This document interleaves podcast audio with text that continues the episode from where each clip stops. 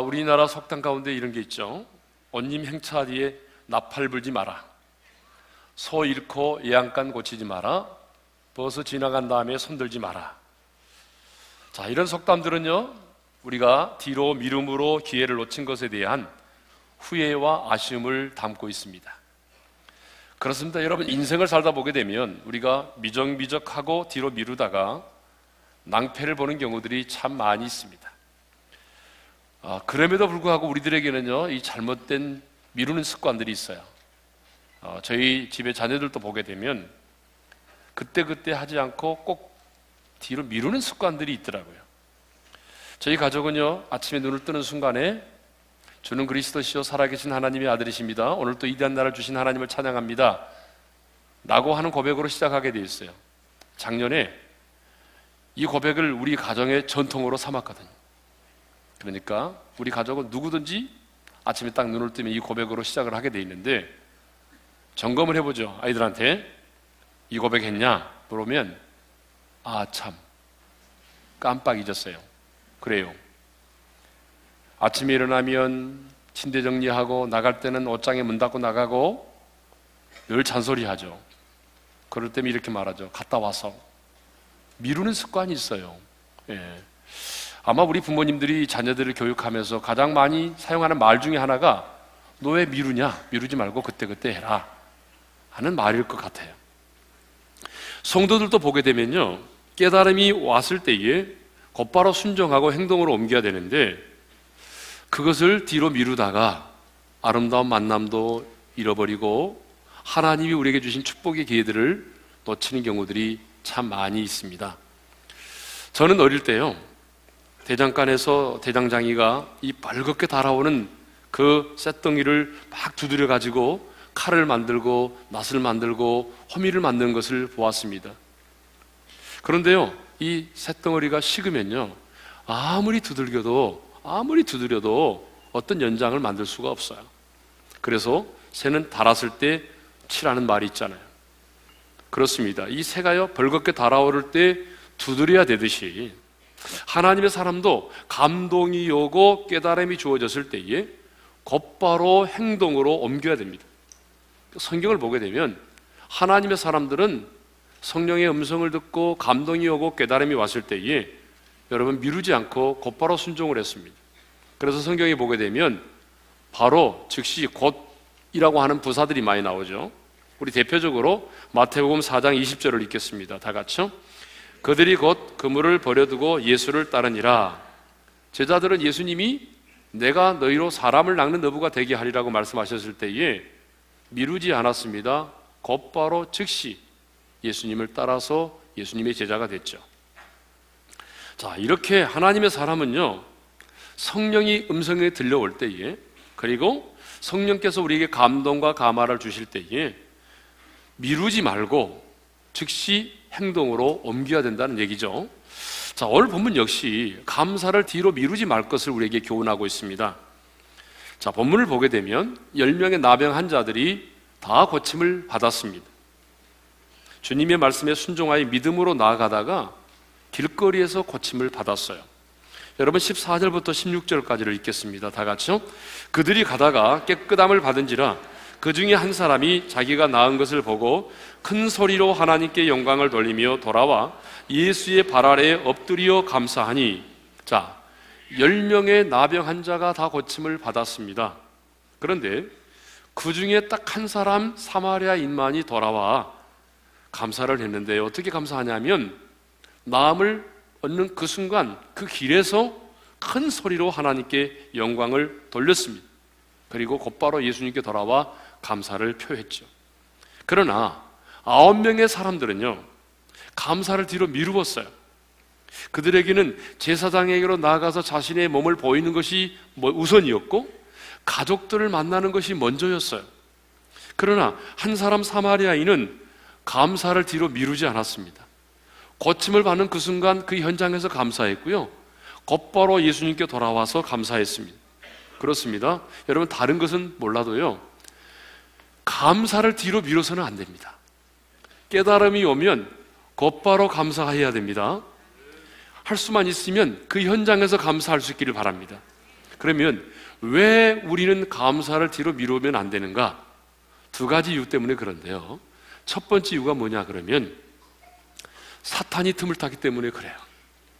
여러분 우리가 그 순간 감사하지 못하면 반드시 사탄이 틈을 탑니다. 그 사탄이 틈을 타게 되면요. 시간이 지날수록 감사의 마음이 사라지기 시작해요. 그리고 이것이 전적인 하나님의 은혜였는데 이제는 시간이 지나다 보니까 이것이 은혜가 아니라 우연일 수 있다는 생각이 드는 거예요. 더 나아가 어때요? 아깝다는 인색한 마음이 또 드는 거죠.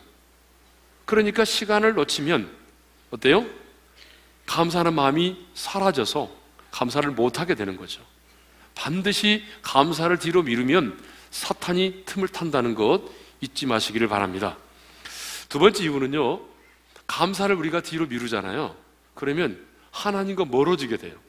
그리고 하나님과 멀어지게 되면요, 결국 어떤 일이 벌어지냐면 하나님을 잊어버리게 됩니다. 저는 목회하면서 감사를 감사를 뒤로 미루어서 하나님과 멀어지고 마침내 하나님을 잊어버린 사람들을 정말 많이 보았습니다. 여러분, 왜 감사를 뒤로 미루면 하나님을 잊어버리는지 아세요? 이 감사와 하나님의 은혜는요, 비례하기 때문에 그래요. 하나님의 은혜 속에 사는 자는요, 언제나 감사하잖아요. 자, 예를 들었어요. 교통사고 났어요. 어떤 사람은 더럽게 재수없이 교통사고 났네 그러죠? 그런데 어떤 분은요, 교통사고 났는데 그래도 보니까 죽지 않고 살아있어요. 하나님의 은혜를 보는 거죠. 그래서 교통사고 나는데 감사해요. 불이 났어요? 정말 어려운 일이 생겼어요? 그런데 하나님의 은혜를 보는 자는 감사하더라고요. 잃어버리고 깨어지고 손해된 것 많아도 하나님의 은혜를 깨닫는 자는 감사합니다. 그러므로 우리 삶 속에서 주님에 대한 감사가 사라졌다는 것은 곧 하나님의 은혜를 잊고 살아간다는 반증이기도 하는 거죠. 아주 오래전이네요. 고구마 전도왕으로 유명한 김기동 집사님께서 저희 교회에 오셔서 간증한 적이 있습니다. 근데 이분이 지금은 이제 목사님이 되셨더라고요. 네. 근데 이분이 그 간증을 했을 때 지금도 그 간증 가운데 아주 생생하게 기억에 남는 게 하나 있어요. 그거 뭐냐 그러면 언제나 자기는요 양복 호주머니 안쪽에 감사헌금 봉투를 가지고 다닌대요. 놓고 다닌대요.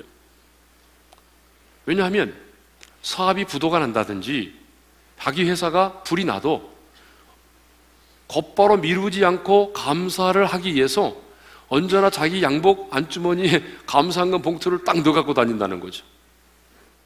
그러면서 이렇게 말씀하셨어요. 사단아, 너는 나는 언제든지 나는 언제든지 감사한금 드릴 준비가 되어 있다. 나는 불이 나도 감사할 것이고 사업에 부도가 나도 감사할 것이다.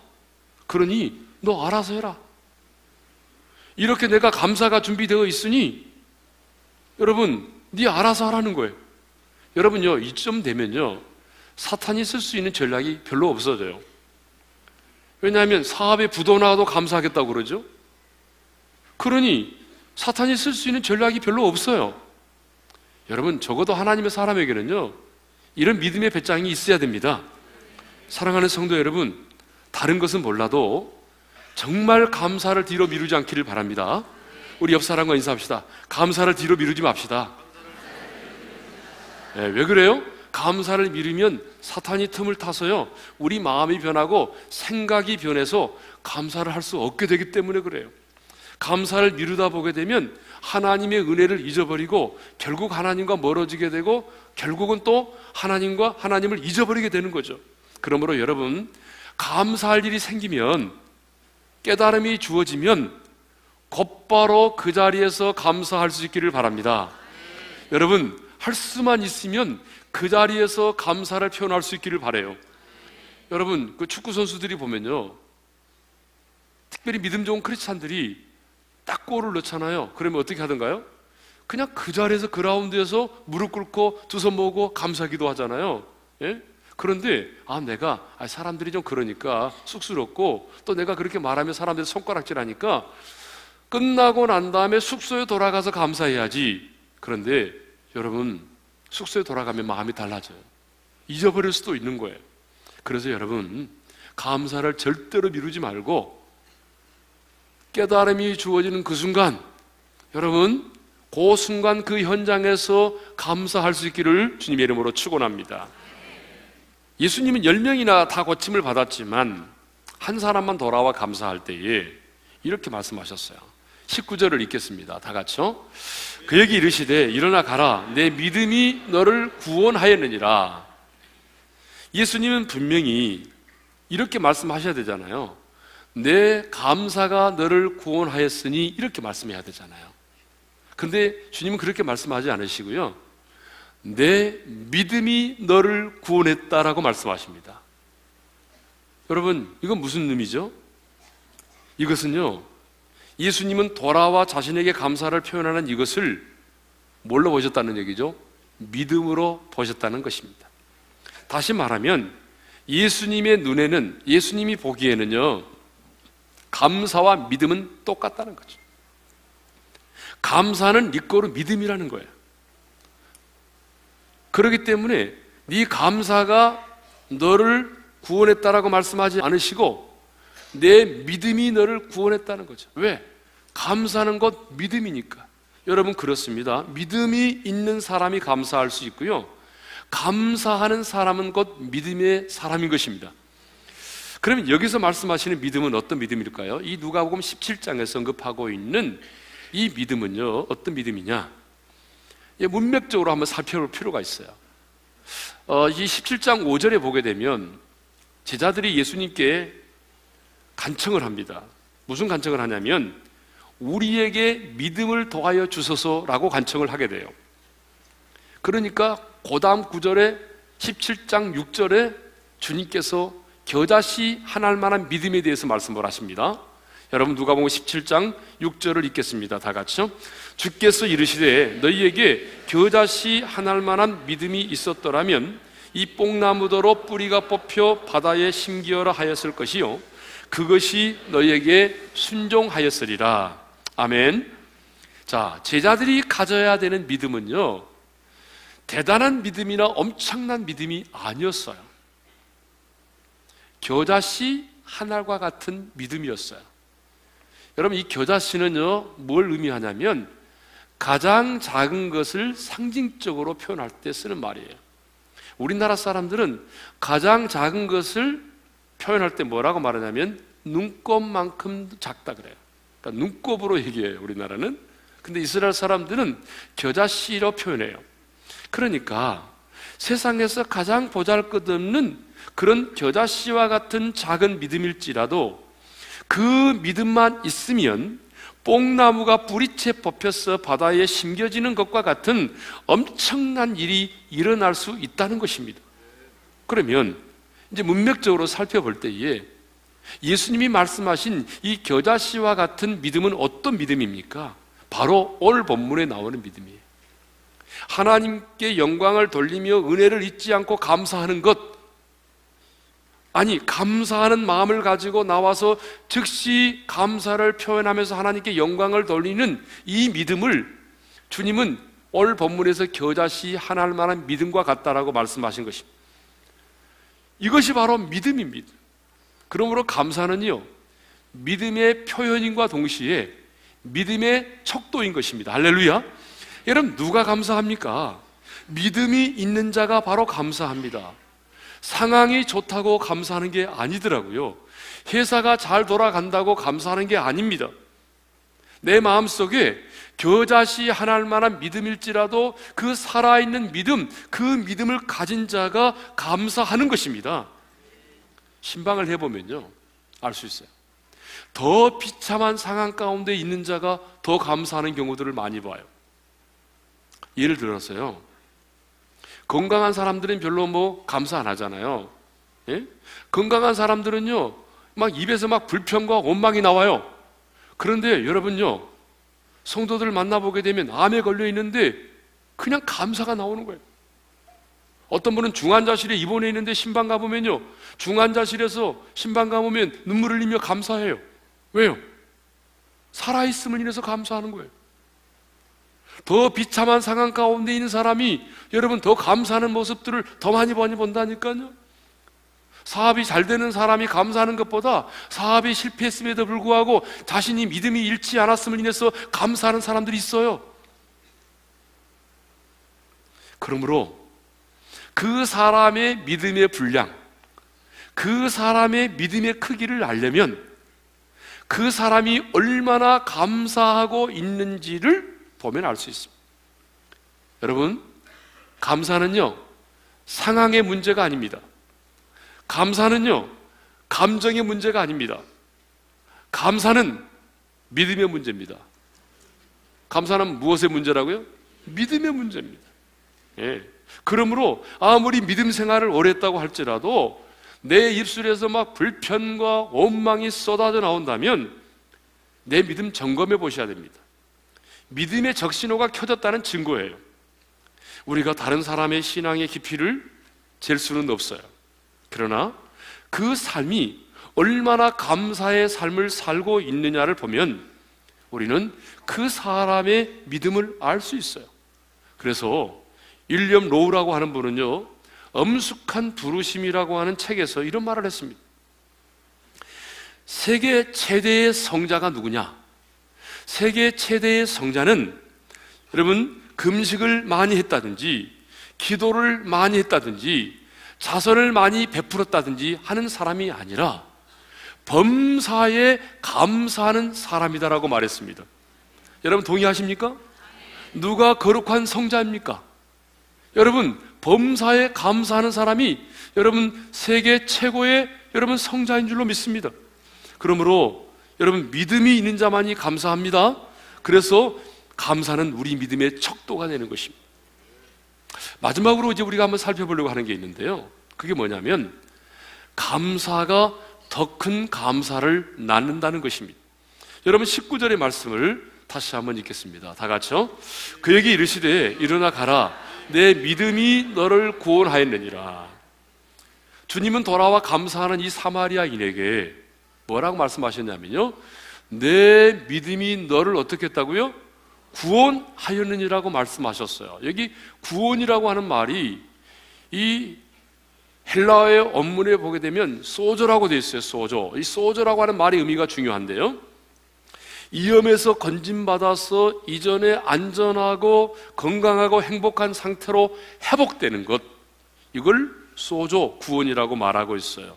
그러니까 여기서 말하는 구원은요, 온전한 변화, 인생 전체 변화를 의미하는 것입니다. 그래서 성경에 보게 되면요, 구원이라고 하는 의미를 아주 넓게 사용할 때가 많아요. 물론 로마서 같은 경우에는 믿음으로 말미암아 우리가 의롭담을 얻고 우리 영혼의 거듭남을 이제 그렇게 구원이라고 말하는 경우도 있지만 많은 경우에 성경에서 말하는 구원은요 넓은 의미로 사용하고 있어요.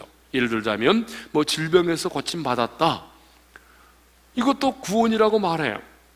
또 그것만이 아니라 두려움 가운데 있는 자가 마음의 평안을 누리게 됐어요. 영혼의 자유함을 누리게 됐어요. 예. 죽음에서 노임을 받게 됐어요. 이것들은 뭐라고 말하냐면 큰 틀에서 구원이라고 말하고 있다는 거죠. 그러니까 보세요. 감사하지 않는 아홉 명의 사람들은 단순히 육체의 질병, 나병에서 고침을 받는 것으로 끝이 났지만 돌아와 감사한 이 한 사람은 육체의 질병만 고침받은 것이 아니라 여러분 그의 영혼까지 거듭나는 축복을 받았습니다. 그것만이 아니라 더 나아가서 마음의 아픔과 상처까지 치유를 받은 것입니다. 한마디로 말하면 주님 안에서 새로운 피조물이 된 것입니다. 육체의 질병에서 고침을 받는다고 해서 여러분 세상이 달라지는 게 아니잖아요. 그러나 주님께 돌아와 감사함으로 구원을 받은 이 사마리아 사람은요, 달라졌습니다. 여러분, 세상이 달라졌어요.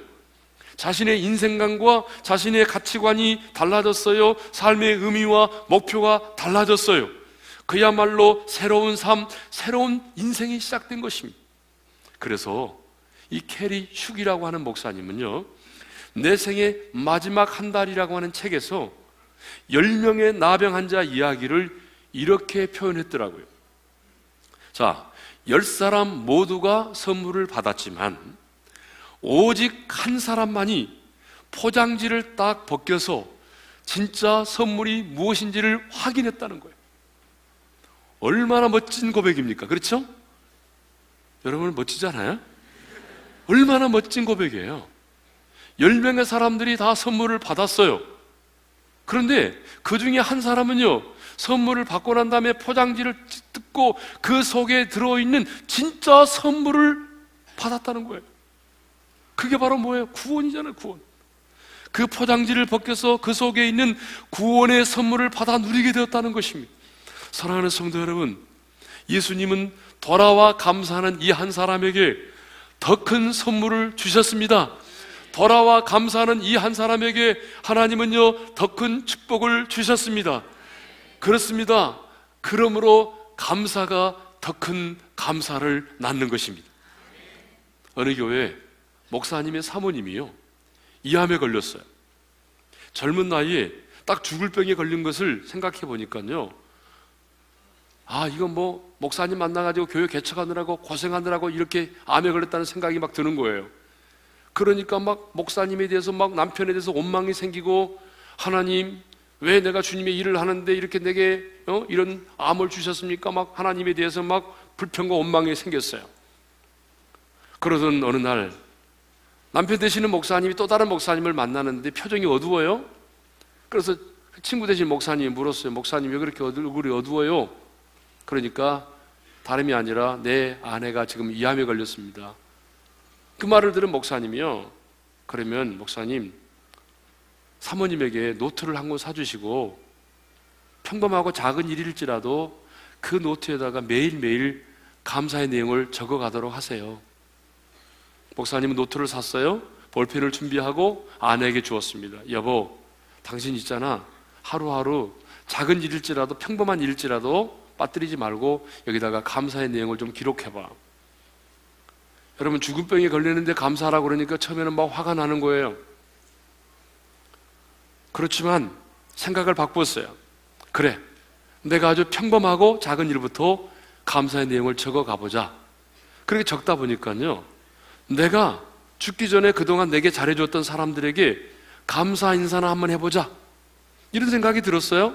그래서 가장 가까운 사람들부터 찾아다니면서 감사 인사를 나누기 시작했어요. 감사합니다. 지난번에 이렇게 해주셔서 감사하고요. 도와주셔서 감사하고요. 곁에 있어서 감사하고요. 그리고 감사의 기도를 함께 드렸어요. 밥만 먹고 나면요. 가까이 있는 사람을 찾아가서 사람들을 만나면서 계속해서 감사를 이야기하고 감사의 기도를 드렸어요. 계속적으로 시간만 나면 찾아가서 감사를 나누고 감사의 기도를 드렸는데 그러다 보니까 자기 몸에 좀 이상해지는 거예요. 통증이 있었는데 통증이 어느 날부터 없어요. 발에 힘이 없었는데 딱 딛고 일어서는데 막 발에 힘이 오는 거예요. 그래서 병원에 갔더니 진찰을 받았어요. 그때 의사가 이렇게 말합니다. 깜짝 놀라면서 암세포가 사라졌다는 거예요. 이건 실제로 있는 얘기예요. 여러분, 감사했더니요, 어떻게 된 거예요? 암세포를 이긴 거예요. 여러분, 이렇게 감사할 때에 감사하는 일이 생기는 것입니다. 여러분, 이렇게 감사할 때에 기적이 일어나는 것입니다. 자, 우리가 잘 아는 이 코리 템품 여사의 간증인데요. 옛날 그 독일 나치 정부 시절에 신학적 핍박을 많이 받았잖아요. 이 코리 템품 여사가. 이 코리가 수용소에서 자기 동생 그 베시와 함께 수용소에서 생활을 했는데요. 그 고통스러운 수용소의 그 자리에서도 이 자매들은 어떻게 했느냐면 성경 공부를 열심히 했어요. 그런데 수용소 생활 중에서 가장 힘든 게 있었어요. 그 힘든 게 뭐냐면 벼룩이 많다는 거예요. 벼룩이 너무 많아가지고 저녁에는 막 잠을 못 잘 정도예요. 벼룩이 너무 많아가지고. 근데 동생 배시가 그렇게 말을 했어요. 뭐라고 말하냐면 언니 성경에 보면은 범사에 감사하라고 하나님 말씀하셨잖아. 그러니까 벼룩이 많지만 우리 감사하자. 그러면서 동생 배 씨가 자기보다 훨씬 더 밝은 표정으로 대해주는 거예요. 그러던 어느 날이었어요. 한 독일군 초병이 혼자서 막 중얼중얼 거리는 소리를 듣게 됐어요. 그 군인은 이렇게 말하고 있었습니다. 저 수용소 안에는 유독 벼룩이 많아. 아유, 나 들어가기가 역겨워. 그들이 있는 그 수용소 방 안에, 그 깜방 안에 벼룩이 많다는 거예요. 그래서 이 여러분 초병이 그 방에는 들어가지 않아요. 그러니까 그때서야 코리가 깨달은 거예요. 아, 그렇구나. 정말 우리가 그러니까 이 벼룩 때문에 마음 놓고 그 안에서 성경 공부를 할 수 있었구나. 알게 된 거죠. 벼룩으로 인해서 좀 힘들고 어려운 순간은 있었지만 그 벼룩이 많음으로 그 초병에 들어오지 않게 되고 그러니까 더 안전한 가운데서 성경 공부를 할 수 있었다는 사실입니다. 그렇습니다. 아무리 상황이 좋지 않아도 여러분 먼저 감사하시기를 바랍니다. 아무리 작은 것일지라도 여러분 먼저 감사하세요. 하나님은 감사하는 자에게 더 크고 놀라운 복을 주십니다. 여러분 스펄전 목사님에 대한 얘기는 아마 수십 번 들었을 거예요. 잘 알 거예요, 여러분들이. 뭐라고 말씀하시냐면 하나님은 촛불을 보고 감사하는 자에게 전기불을 주시고 전기불을 보고 감사하는 자에게 달빛을 주시고 달빛을 보고 감사하는 자에게 햇빛을 주시고 햇빛을 보고 감사하는 자에게는 햇빛보다 더 밝은 천국을 주신다. 무슨 얘기예요? 감사할 때에 하나님은 감사하는 자에게 더 큰 축복을 주신다는 얘기입니다. 성경을 보게 되면요, 예수님께서 보리떡 다섯 개와 물고기 두 마리로 5천 명을 먹이는 기적을 행하십니다. 여러분, 그런데 그 기적이 어떻게 일어난지 아십니까? 한 어린 소년이요, 보리떡 다섯 개, 물고기 두 마리 도시락을 싸왔어요. 여러분, 이것은 정말 별 볼 일 없는 거예요. 보리떡 다섯 개예요. 그리고 물고기 두 마리인데 이 물고기 두 마리도 뭐 영광 굴비 이 정도가 아니고요. 여러분 멸치보다 조금 더 큰 거예요. 정말 형편없는 거예요. 그런데 주님은요, 그 어린아이가 가져온 정말 별 볼 일 없는 도시락을 손에 들고 하늘을 우러러 축사하셨어요. 축사하셨다는 말이 뭔지 알아요? 원문의 뜻을 보게 되면 감사의 기도를 드리셨다 그 말입니다. 그리고 난 다음에 떼어서 나누어 주도록 했어요. 그랬더니 여러분 남자만 5천 명이 먹고도 열두 광주리가 남는 기적이 일어난 것입니다.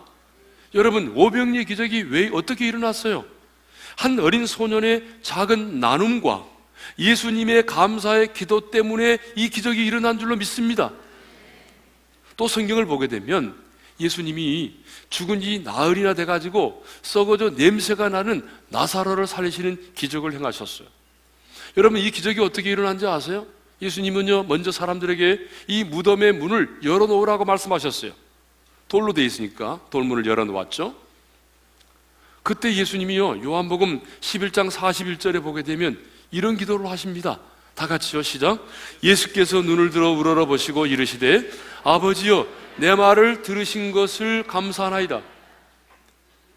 여러분 하늘을 우러러 보시고 아버지여 내 말을 들으신 것을 인하여 감사합니다. 감사의 기도를 딱 들으시고 난 다음에 주님이 명령하셨어요. 나사로야 나오너라. 그럴 때요. 여러분 나흘이나 돼가지고 썩어져 냄새가 나고 있던 그런 나사로가 벌떡 일어나더니 수족을 배로 동인 채로 뚜벅뚜벅 걸어 나왔습니다. 죽은 자가 살아나는 기적이 일어난 것입니다.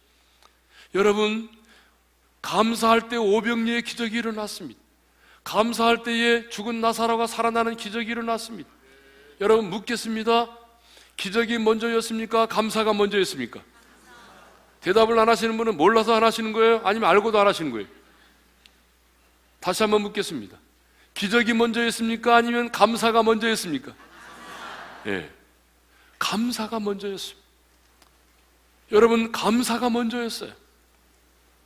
감사할 때 기적이 일어납니다. 감사할 때 더 큰 축복을 받습니다. 감사가 더 큰 감사를 낳습니다.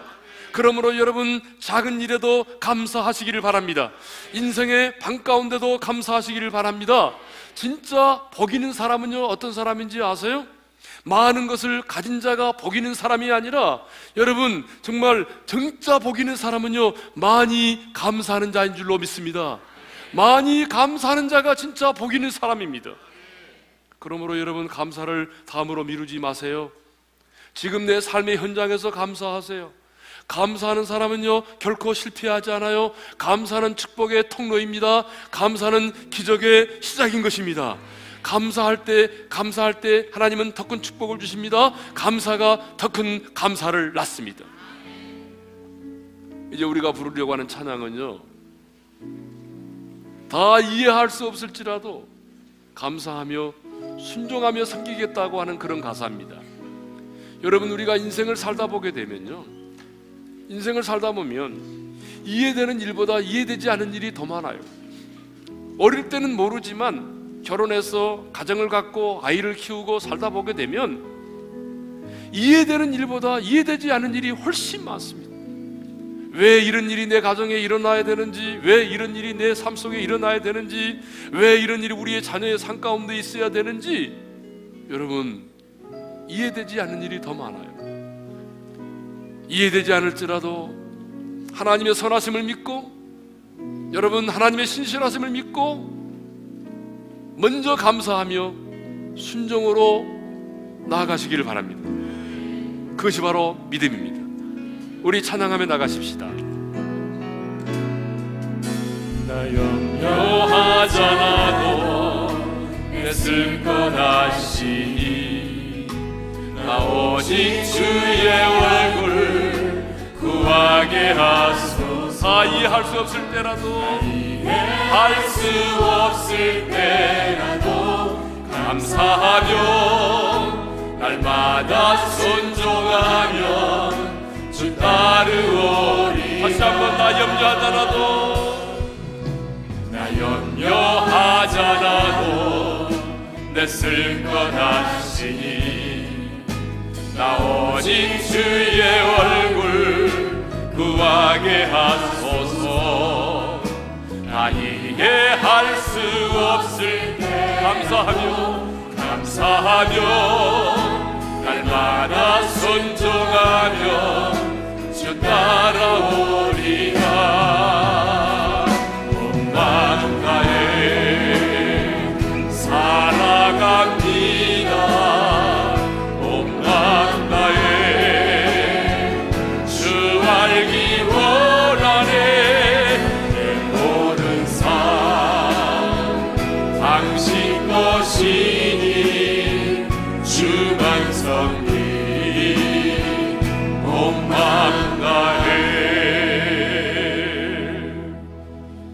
한번 눈을 감고 주신 말씀 마음에 새기면서 기도하십시다 사랑하는 성도 여러분 열 명의 나병 환자들이 다 고침을 받았지만 아홉 명의 사람들은요 감사를 뒤로 미루었어요 그러나 오직 한 사람 사마리아인은 그 현장에서 감사했어요. 그리고 곧바로 돌아와 주님께 감사했어요. 다른 것은 몰라도 감사는 뒤로 미루면 안 됩니다. 왜냐하면 감사를 뒤로 미루면 사탄이 틈을 타서 감사하는 마음이 사라지거든요. 우연일 수 있을 거라는 생각이 들거든요. 인색한 마음이 들거든요. 감사를 뒤로 미루면요. 하나님과 멀어져요. 그리고 나중에는 하나님을 잊어버리기까지 하는 거예요. 감사를 뒤로 미루지 않도록 기도합시다. 감사는 믿음의 척도예요. 주님이 말씀하셨어요. 이 감사가 너를 구원했다고 말씀하지 않으시고 내 믿음이 너를 구원했다고 말씀하셨어요. 이것은 무슨 말입니까? 하나님 보시기에 감사는 건 믿음이라는 거죠. 감사는 상황의 문제가 아니라 감사는 감정의 문제가 아니라 감사는 곧 믿음의 문제입니다. 오늘 내게 겨자씨 하나 만한 믿음이 있을지라도 우리는 감사할 수밖에 없어. 이해할 수 없는 상황 가운데서도 우리는 감사할 수밖에 없는 겁니다. 감사가 더 큰 감사를 낳습니다. 하나님은 우리가 감사할 때에 절대로 그냥 놔두지 않습니다. 그 믿음을 보시고 더 큰 기적으로 응답하시고 더 큰 감사의 축복들을 우리 가운데 허락하시는 것입니다. 하나님, 감사를 미루지 않게 해주십시오. 감사할 수 있는 믿음의 분량을 내게 주십시오. 감사할 수 있는 겨자씨 하나 만한 믿음이라도 내게 주십시오. 이제 감사하며 살겠사오니 하나님 내 인생 가운데 더 큰 기적을 허락해 주셔서 감사함으로 말미암은 풍성한 간증이 내 삶에 떠나지 않게 해 주십시오. 주신 말씀 붙들고 우리 다 같이 주여 한번 크게 부른 다음에 함께 기도하며 나가기를 원합니다. 기도하십시다. 주여 아버지 하나님 그렇습니다. 하나님 정말 감사할 때 너무 많습니다. 감사를 뒤로 미루지 않게 도와주십시오. 우리에게 처해있는 상황과 환경만을 바라보지 말게 해주시고 하나님 우리가 감사를 보기를 원합니다. 감사를 미루지 말게 도와주십시오. 즉각적으로 그 현장에서 감사할 수 있기를 원합니다. 아버지 하나님 우리에게 감사할 수 있는 여자 쌀 만한 믿음을 주라도 감사할 수 있는 믿음을 주십시오. 아버지 하나님 감사할 수 있는 믿음의 분량을 저희들에게 주십시오. 그래서 우리가 이해되지 않을지라도 상황 속에서 감사함으로 말미암아 감사는 자에게 베풀어 주시는 축복, 더큰 기적 하나님 경험하게 도와주셔서 우리들의 삶 속에 감사로 말미암는 놀라운 간증이 풍성할 수 있도록 하나님 우리에게 은혜를 베풀어 주시기를 원합니다.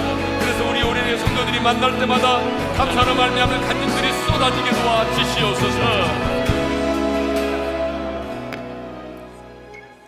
아버지 하나님 감사를 뒤로 미루지 않겠습니다. 그 현장에서 깨달음이 왔을 때 곧바로 감사하게 도와주십시오. 어떤 상황 가운데서도 이해되지 않은 상황일지라도 감사할 수 있는 믿음을 저희들에게 주십시오. 교자씨 하나님 만한 믿음일지라도 감사할 수 있는 살아있는 믿음을 저희들에게 주십시오. 우리가 감사하며 나갈 때에 우리의 인생 가운데도 더 큰 하나님의 기적이 우리 가운데 임하게 하여 주셔서 감사로 말미암는 놀라운 간증이 우리 가운데 쏟아지게 해 주시옵소서. 이제는 우리 주 예수 그리스도의 은혜와 우리 하나님 아버지의 영원한 그 사랑하심과 성령님의 감동하심과 교통하심과 축복하심이 더 이상 감사를 뒤로 미루지 아니하고 겨자씨 않을 만한 믿음일지라도 감사하는 믿음을 가지고 감사함으로 우리 인생 가운데 행하시는 더 큰 놀라운 하나님의 기적과 축복을 경험하며 살기를 원하는 사랑하는 우리 오륜의 모든 지체들 위해 이제로부터 영원토로 함께 하시기를 축원하옵나이다. 아멘.